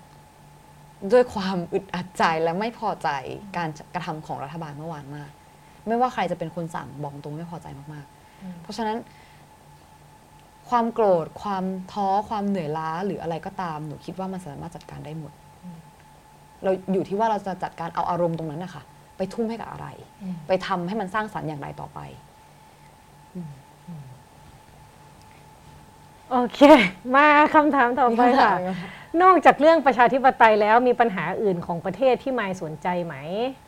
โอ้ยจริง ๆ บ้านเมืองเรามีปัญหาเยอะมากอืมเยอะมากๆนะคะ เอ่อ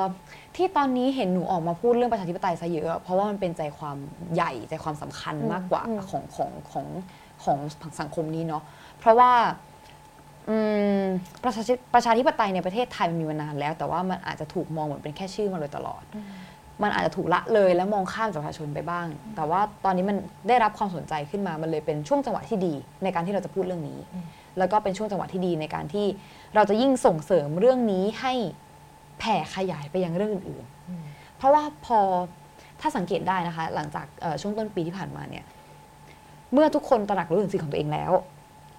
หลายคนออกมาพูดถึงประเด็นของตัวเอง แรงงานก็ออกมาเปิดเวทีแรงงาน LGBT อย่างที่หนูบอก ซึ่งเนี่ยคือการขับเคลื่อนประชาธิปไตยอย่างหนึ่ง แต่เขามีประเด็นของตัวเอง มีปัญหาของตัวเอง และเขารู้แล้วว่าเขาสื่อสารได้ เขาเรียกร้องได้ เขาก็เลยเปิดพื้นที่ของเขาในการเรียกร้อง ซึ่งหนูว่าอันเนี้ย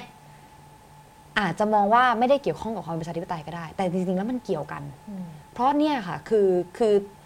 ระบอบประชาธิปไตยกำหนดให้ประชาชนเป็นเจ้าของประเทศ และกำหนดให้ประชาชนมีอำนาจมากพอในการที่จะเรียกร้องในสิ่งที่เป็นปัญหาอยู่ ซึ่งมันมันมันจริง ๆ ทุก ๆ เรื่องมันคือเรื่องเดียวกันอะเราจะบอกอย่างนี้ก็ได้ แต่ว่าโอเค ถ้าปัญหาปลีกย่อยที่หนูสนใจมันก็ มีเรื่องอื่นเยอะแยะนะคะ อย่างเช่นเอ่อปัญหาเศรษฐกิจ ปัญหาแรงงาน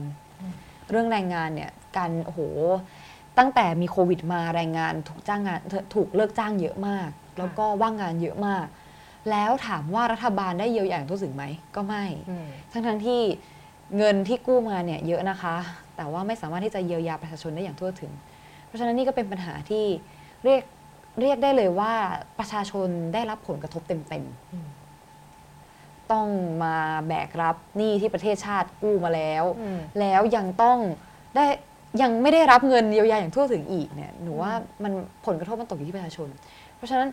เอ่อปัญหาในประเทศนี้มันมีมากมายหลายหลากมากค่ะ แต่ว่าเราสามารถมันจัดการเราสามารถจัดการมันได้ ในมุมมองของหนูหนูอาจจะมองว่าเริ่มแรกเราเริ่มจากการที่รัฐบาลคนที่เป็นคนบริหารจัดการแก้ไขปัญหาต่าง ๆ ให้เราเนี่ย ต้องทำงานเพื่อเราจริง ๆ ก่อน ถ้าเขาไม่ได้ทำงานเพื่อเราเพราะฉะนั้นบายบายออกไปค่ะค่ะ ไม่เอาค่ะ ก็คือสนใจประเด็นเรื่องเศรษฐกิจเนาะเรื่องความเป็นอยู่หลักๆเนอะที่ที่ค่ะมายสนใจ จริงๆมีอีกหลายประเด็นค่ะมีอีกหลายประเด็นแต่หนูเชื่อว่าหลายๆเรื่องมันต้องปรับเปลี่ยนจากส่วนกลางก่อนอ่ามาคำถามถัดไปตอนที่มายไปดีเบตกับคุณปรินาคนพูดแล้วก็ไปพากษ์วิจารณ์ในเรื่องนี้เยอะมาก ในฐานะคนไปดีเบตมายมองเรื่องนี้อย่างไร รู้สึกอย่างไรหลังจากดีเบตเสร็จเออ ผู้ชมทางบ้านนี่เขาลุ้นมากเลยนะ ตอนใช่ ตอนที่ตอนที่มายไปดีใช่ เบต ก็ต้องขอบคุณพี่น้องประชาชนมาก ๆ เลยนะคะ ที่ให้ความสนใจในในในการพูดคุยของหนูกับคุณปรินานะคะ อืมก็ต้องเรียนตรงๆว่าเอ่อตื่นเต้นค่ะวันนั้นตื่นเต้นนะคะ อืม ตื่นเต้นมากๆ แล้วก็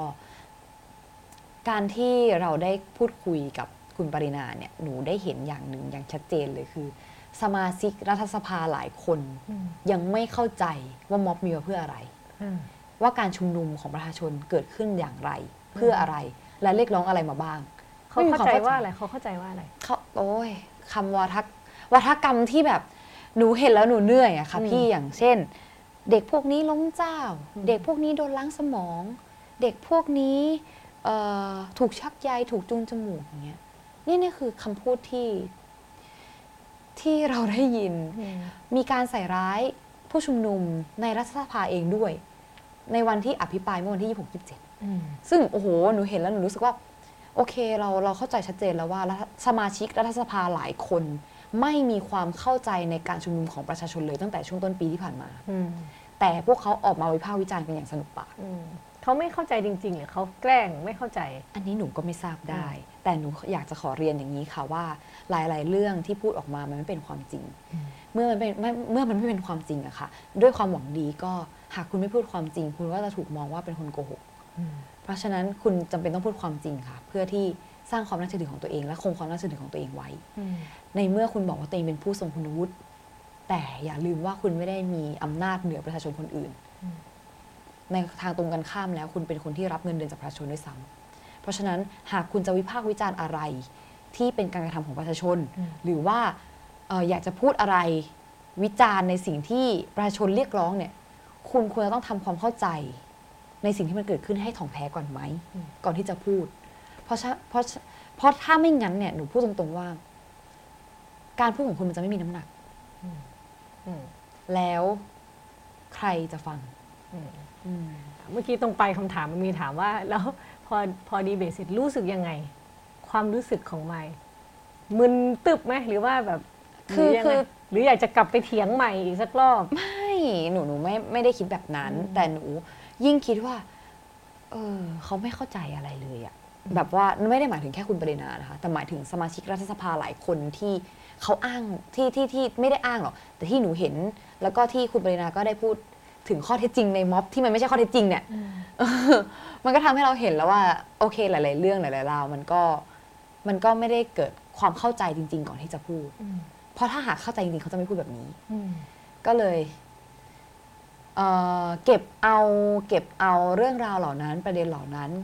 กลับมาตกผลึกมากขึ้นว่าโอเค บางทีเสียงที่เขาพูดหรือว่าสิ่งที่เขาวิจารณ์ หรือว่าสิ่งที่เขาพยายามเอ่อ สร้างความเกลียดชังให้คนในสังคมเนี่ยมันนอกนอกนอกจากมันจะไม่ถูกต้องแล้ว มันยังมันยังไม่ควรที่จะไปให้ราคาด้วยซ้อืมำอืมอืมฮึอืมฮึอะแต่ก็ผ่านพ้นมาได้เนาะวันนั้นก็โอเคอ้าวมาไม่แน่ใจว่าคำถามเยอะหรือเปล่า คิดว่าการเคลื่อนไหวของประชาชนตอนนี้ยังมีจุดอ่อน หรือข้อที่ยังต้องปรับปรุงไหม จริง ๆ หนูว่ามีหนูว่ามีอยู่แล้ว คือในทุกๆ เรื่องมีทั้งจุดแข็งและจุดอ่อนเนาะแต่ว่าเอ่อณตอนนี้อะค่ะเอ่อเราอาจจะอยู่ในช่วงที่กำลังเรียนรู้ไปเรื่อย ๆ เพราะว่าก็ต้องเรียนตามตรงว่าในช่วงระยะเวลา 10 ปีมานี้ก็ไม่ได้มีม็อบใหญ่ ขนาดนั้นช่วงล่าสุดก็คือเออเป็นกกปสมีคนเสื้อแดงก่อนหน้านี้ แต่ว่าไม่มีม็อบไม่มีการชุมนุมรูปแบบนี้เกิดขึ้นในอดีตมาก่อนเลย การชุมนุมที่ ทุกคนเป็นแกนนำการชุมนุมที่มีประเด็นหลากหลายทางสังคมเหลือเกิน มันไม่เคยเกิดขึ้นมาก่อน เพราะฉะนั้นหนูมองว่าเอ่อณปัจจุบันตอนนี้ค่ะ เราอยู่ในช่วงของการเรียนรู้ และฝึกฝน ในการเรียกร้อง ซึ่งบอกเลยว่าณตอนนี้การเรียนรู้ตรงเนี้ยค่ะอืมมันแผ่กระจายไวมากอืมแล้วมันทำให้หลาย ๆ คนแบบว่า เริ่มคือมีจุดความทนไม่ไหวง่ายขึ้นอะอืม เพราะว่าฉันรู้แล้วว่าโอเคฉันฉันพูดได้อะแล้วความทนไม่ไหวตรงนี้มันมันมันมันจะมันจะอยู่ใกล้มากขึ้นอืมเราจะถึงจุดที่ทนไม่ไหวได้เร็วขึ้นอืมแต่ทนไม่ไหวตรงนี้เราจะจัดการกับความทนไม่ไหวนั้นอย่างไรอืมจัดการด้วยเหตุผล จัดการด้วยข้อเท็จจริงอืมจัดการด้วยความสร้างสรรค์หนูว่าเราทำได้อืมอืมอืมมันก็จริงบอกว่าจริง ๆ ม็อบเนี่ยม็อบคนรุ่นใหม่เนี่ยมันทะเลาะกันบ่อย เอะก็ทะเลาะกันเรื่องเล็กๆน้อยๆแล้วอะไรเงี้ยอันนี้ถือเป็นจุดอ่อนไหม ทะเลาะยังไงอะมันมีแบบเช่นล่าสุดปล่อยปล่อยปิดหรือปล่อยลูกโป่งแล้วเขาบอกว่าเนี่ยมันทำลายสิ่งแวดล้อมนะโอ้นึกออกไหมหรือหรือมันมีเออมันจะมีข้อถกเถียงเยอะหรือเช่นอะค่ะแกนนพูดจาเหยียดเพศอะไรแบบเนี้ยค่ะ มันจะมีเรื่องอืมพวกนี้อยู่เยอะแล้วไอ้เรื่องการการวิพากษ์กันเองนี่ถือเป็นจุดอ่อนไหม หนูว่าไม่ถือเป็นจุดอ่อน การวิพากษ์กันเองคือการที่เป็นจุดแข็งด้วยซ้ำเพราะว่าเราทุกคนสามารถที่จะรับฟังความคิดเห็นซึ่งกันและกันได้ เพราะฉะนั้นไม่ว่าจะมีการติชมอะไรหรือว่ามีการเอ่อมีมีข้อคอนเซิร์นในประเด็นไหนๆเนี่ยเราจะได้รับการพูดคุยกันเสมออมแล้วเราฟังและเราหลายคนก็ปรับเปลี่ยนและแก้ไขในส่วนตรงนั้น จะเห็นได้ว่าการชุมนุมในช่วงแรกๆ เราอาจจะมีปัญหาบ้างเล็กน้อย ในการเอ่อในประเด็นที่อาจจะผิดเพี้ยนไปหรือว่า ในเรื่องของการจัดการที่อาจจะยังไม่เข้ารูเข้ารูปเข้ารอยมากนัก แต่ณปัจจุบันเนี้ยหนูว่ามันมีการพัฒนาอย่างรวดเร็ว แล้วคนเรียนรู้ไวมาก แล้วก็การพัฒนาในตอนนี้เนี่ยค่ะมันมันเป็นแบบแผนมากขึ้น มันทำให้การชุมนุมเนี่ยค่ะ มีความชอบธรรมมากขึ้น และอยู่ในในรูปในรอยมากขึ้นอืมอืมอืมโอเคการการทะเลาะกันก็ถือเป็นข้อดี ได้หนูว่ามันกรไม่เออใช่การทะเลาะหรอกคือการคืวิอพากษ์วิจารณ์กันเออบางคนอาจจะมองว่าการถกเถียง การวิพากษ์วิจารณ์หรือการแสดงความเห็นเป็นการทะเลาะ แต่หนูจะบอกว่าอย่างนี้ มันไม่ใช่การทะเลาะอืมการถกเถียงนี่เป็นสิ่งที่ควรทำอย่างยิ่งเลยด้วยซ้ำในสังคมอืมอย่างที่หนูบอกเราไม่สามารถที่จะมองทุกอย่างให้รอบด้าน เพราะฉะนั้นเราต้องฟังความคิดเห็นจากคนอื่นด้วยอืมมันจะทำให้เราเออมองเห็นเรื่องนั้นได้กระจ่างมากขึ้น และเห็นถึงแก่นแท้มันจริง ๆ มากขึ้น ถ้าหากเราถกเถียงกันอืมอืมค่ะ มาคำถามถัดไปค่ะ คนยังมองว่ามายและคณะราษฎร 2563 เป็นแกนนำคิดว่าตัวเองต้องมีส่วนรับผิดชอบแค่ไหน เวลาเกิดความรุนแรงกับประชาชนที่ออกมาประท้วง หนูว่าแนวคิดการที่เอ่อประชมีใครที่จะต้องเป็นคนรับผิดชอบ ในการกระทำที่รัฐบาลเป็นคนทำเนี่ยหนูว่าอันนี้ค่อนข้างที่จะเอ่อ แบบว่าหนูหนูพลิกมองว่ามันไม่หัวถูกลับด้านกันใช่ใช่ใช่ไหมหนูมองว่ามันไม่ถูกต้องหนูมองว่ามันไม่ถูกต้องหนูขอใช้คำนี้แล้วกัน ซึ่งต้องเรียนอย่างนี้ค่ะว่า ในหลาย ๆ ครั้งตั้งแต่ประวัติศาสตร์ที่ผ่านมาการชุมนุม แล้วถูกสลายการชุมนุมด้วยเจ้าหน้าที่เนี่ย เจ้าหน้าที่หรือว่ารัฐบาลเป็นคนใช้ความรุนแรงก่อน ประชาชนไม่ได้เป็นคนเริ่ม หรืออาจจะเป็นคนเริ่มก็มีส่วนน้อยมาก ๆ แต่อย่างตอนนี้หนูพูดได้ เต็มปากเลยว่า ความรุนแรงที่เกิดขึ้นในทุกๆครั้งที่จริง ๆ เราไม่อยากจะพูดว่าเป็นความรุนแรงด้วยซ้ำมันคือการทำร้ายอย่างจงใจ นั่นคือมันเกิดจากการที่รัฐบาลจงใจทำร้ายประชาชน การฉีดน้ำทุกครั้ง การใช้โล่ใช้กระบอง การที่เมื่อวานเกิดกระสุนยางขึ้นมา มันคือการจงใจที่รัฐบาลทำกับประชาชนในทุกๆ ครั้ง แล้วหนูอยากถามว่า ในเมื่อเราเห็นแล้วว่าคนที่ทำคือรัฐบาลทำไมถึง ต้องหาคนที่เป็นประชาชนมาออกมารับผิดชอบอืมอืมหนูว่าสิ่งที่เราควรจะต้องทำคือ ไปเรียกร้องให้รัฐบาลออกมารับผิดชอบในสิ่งที่เขาทำอืมหนูว่าเรื่องนี้เหมาะสมมากกว่าอืมแล้วตัวหนูเองหนูจะบอกงี้ค่ะ การรับผิดชอบของหนูอย่างหนึ่งคือการที่หนูออกไปเรียกร้องให้รัฐบาลรับผิดชอบในสิ่งที่ตัวเองทำเพราะหนูก็รับไม่ได้เหมือนกันอืมและหนูก็มองว่าการกระทำแบบนี้ไม่ควรเกิดขึ้นกับใครอีกค่ะค่ะ รัฐบาลต้องเป็นคนรับผิดชอบเนาะกับค่ะต่อความรุนแรงที่เกิดขึ้นกับประชาชนนะคะอ่ามาน่าจะเหลือสามคำถามสุดท้ายเนาะคำถามก็เข้มข้นมากเลยนะคะเนี่ยอะทำความเข้าใจอย่างไรกับประชาชนอีกฝ่ายที่สนับสนุนให้ใช้ความรุนแรงกับประชาชนที่ออกมาประท้วง และอยากบอกอะไรกับเขา อยากบอกว่า อย่าอย่าสนับสนุนให้ใครใช้ความรุนแรงเลยค่ะอย่า คืออย่าอย่าอย่ามองเห็นการทำร้ายกันเป็นเรื่องบันเทิงหรือเรื่องปกติเราไม่ควรที่จะมองเห็นการสูญเสียหรือว่าการการถูกกระทำแบบนั้นเป็นเรื่องปกติหรือเป็นเรื่องบันเทิงอืมเพราะว่ามีคนหนึ่งที่เป็นผู้ถูกกระทำและคนคนนั้นก็เป็นคนที่อาจจะสูญเสียทั้งทั้งความรู้สึกภายในจิตใจ ได้รับผลกระทบทางร่างกาย แล้วในสภาพสังคมอีก เราไม่รู้ว่าเขาโดนอะไรบ้าง แต่ว่าหนูจะบอกอย่างนี้ว่า บ้านเมืองเราสามารถที่จะพูดคุยกันได้ ด้วยเหตุผล และเราสามารถที่จะเปิดใจคุยกันได้ ก่อนที่จะเกิดการประทะไม่จำเป็นจะต้องเกิดการประทะ ไม่จำเป็นจะต้องเกิดการเอ่อใช้ความรุนแรงมาพูดคุยกันอืมแต่เราสามารถพูดคุยกันได้ อย่างน้อยๆนะตอนนี้เราก็ใช้ภาษาไทยเช่นเดียวกัน เรายังสามารถพูดคุยกันด้วยภาษาที่ง่าย และเข้าใจกันทั้งสองฝ่าย ค่ะอ่ามานะโอ้โห ได้เหรอคำถามเนี่ยเออนะได้ทำได้ปะ เอ่อ โอเคสำหรับคนที่ฟังนะคะ เผื่อไม่ได้ดูน้องไมายมีแฟนหรือยังคะ อันนี้คำถามจากทางบ้านนะคะค่ะเออก็ก็ เรื่องเรื่องนี้ตอบยากกว่าเรื่องตอบการยากเมืองเยอะเรื่องการเมืองหนูตอบได้เป็นวันนะอืคะ ม ก็ก็มีคนสนิทค่ะ มีคนสนิทค่ะ ตอบแบบดารานะเนี่ยใช่ค่ะ ดูดูกันอยู่ค่ะ มีมีมีคนสนิทค่ะ แต่อาจจะไม่ขอลงรายละเอียดโอเคค่ะ อ่ามีคนสนิทอะเออโหคำถามพีกว่ะอะคำถามสุดท้ายว่า ในอนาคต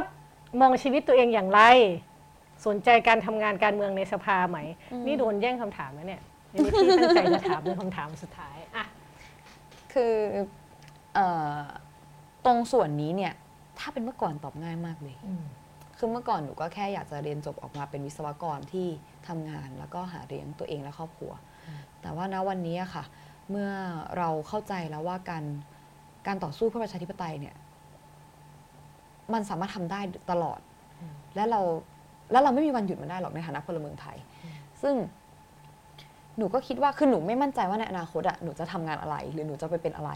แต่ว่าไม่ว่าหนูจะทำงานอะไรหนูคิดว่าหนูสามารถที่จะต่อสู้เพื่อประชาธิปไตยควบคู่ไปได้เสมออม เรายังสามารถที่จะออกมาเอ่อออกคือจะเรียกว่าไง เรายังสามารถที่จะจับตาดูการทำงานของรัฐบาลได้ถึงแม้ว่าเราเป็นวิศวกร เรายังสามารถที่จะเฝ้าดูการอภิปรายในสภาได้ ถึงแม้ว่าเราอาจจะเปิดร้าน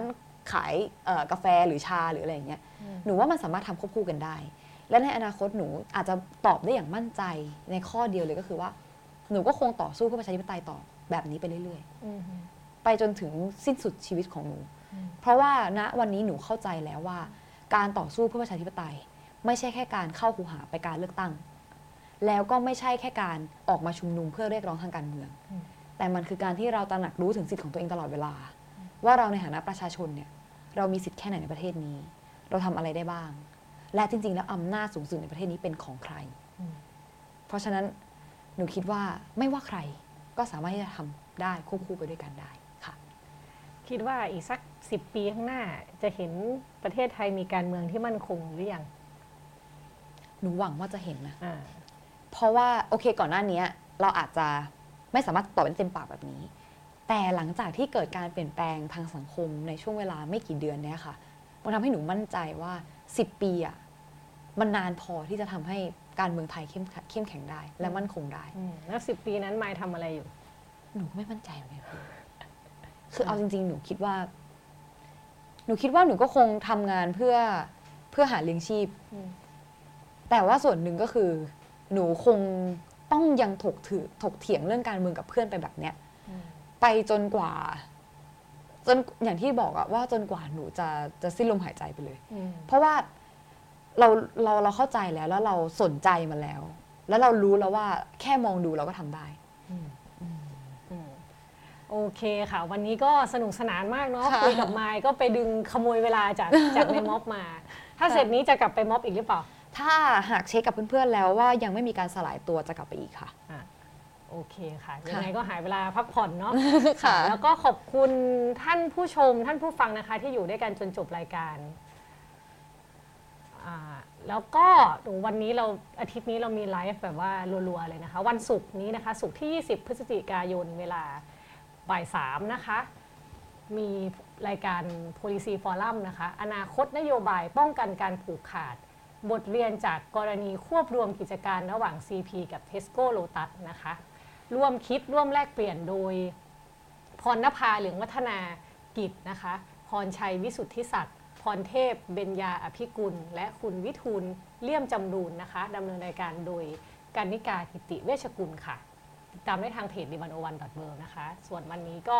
ขอบคุณน้องไม้มาก ๆ เนาะค่ะที่ขมาอบคุคุยณกันสนุกสนานมาก แล้วก็โอเค เดินทางปลอดภัยกลับไปม็อบค่ะถ้าถ้ายังอยู่เนาะถ้ายัไม่งอยู่ได้ตามค่ะข่าวเหมือนกันว่ายังไง ขอบคุณท่านผู้ชมทุกคนนะคะ สวัสดีค่ะสวัสดีเอาน้องค่ะ เป็ดบ๊ายบายด้วย บายค่ะ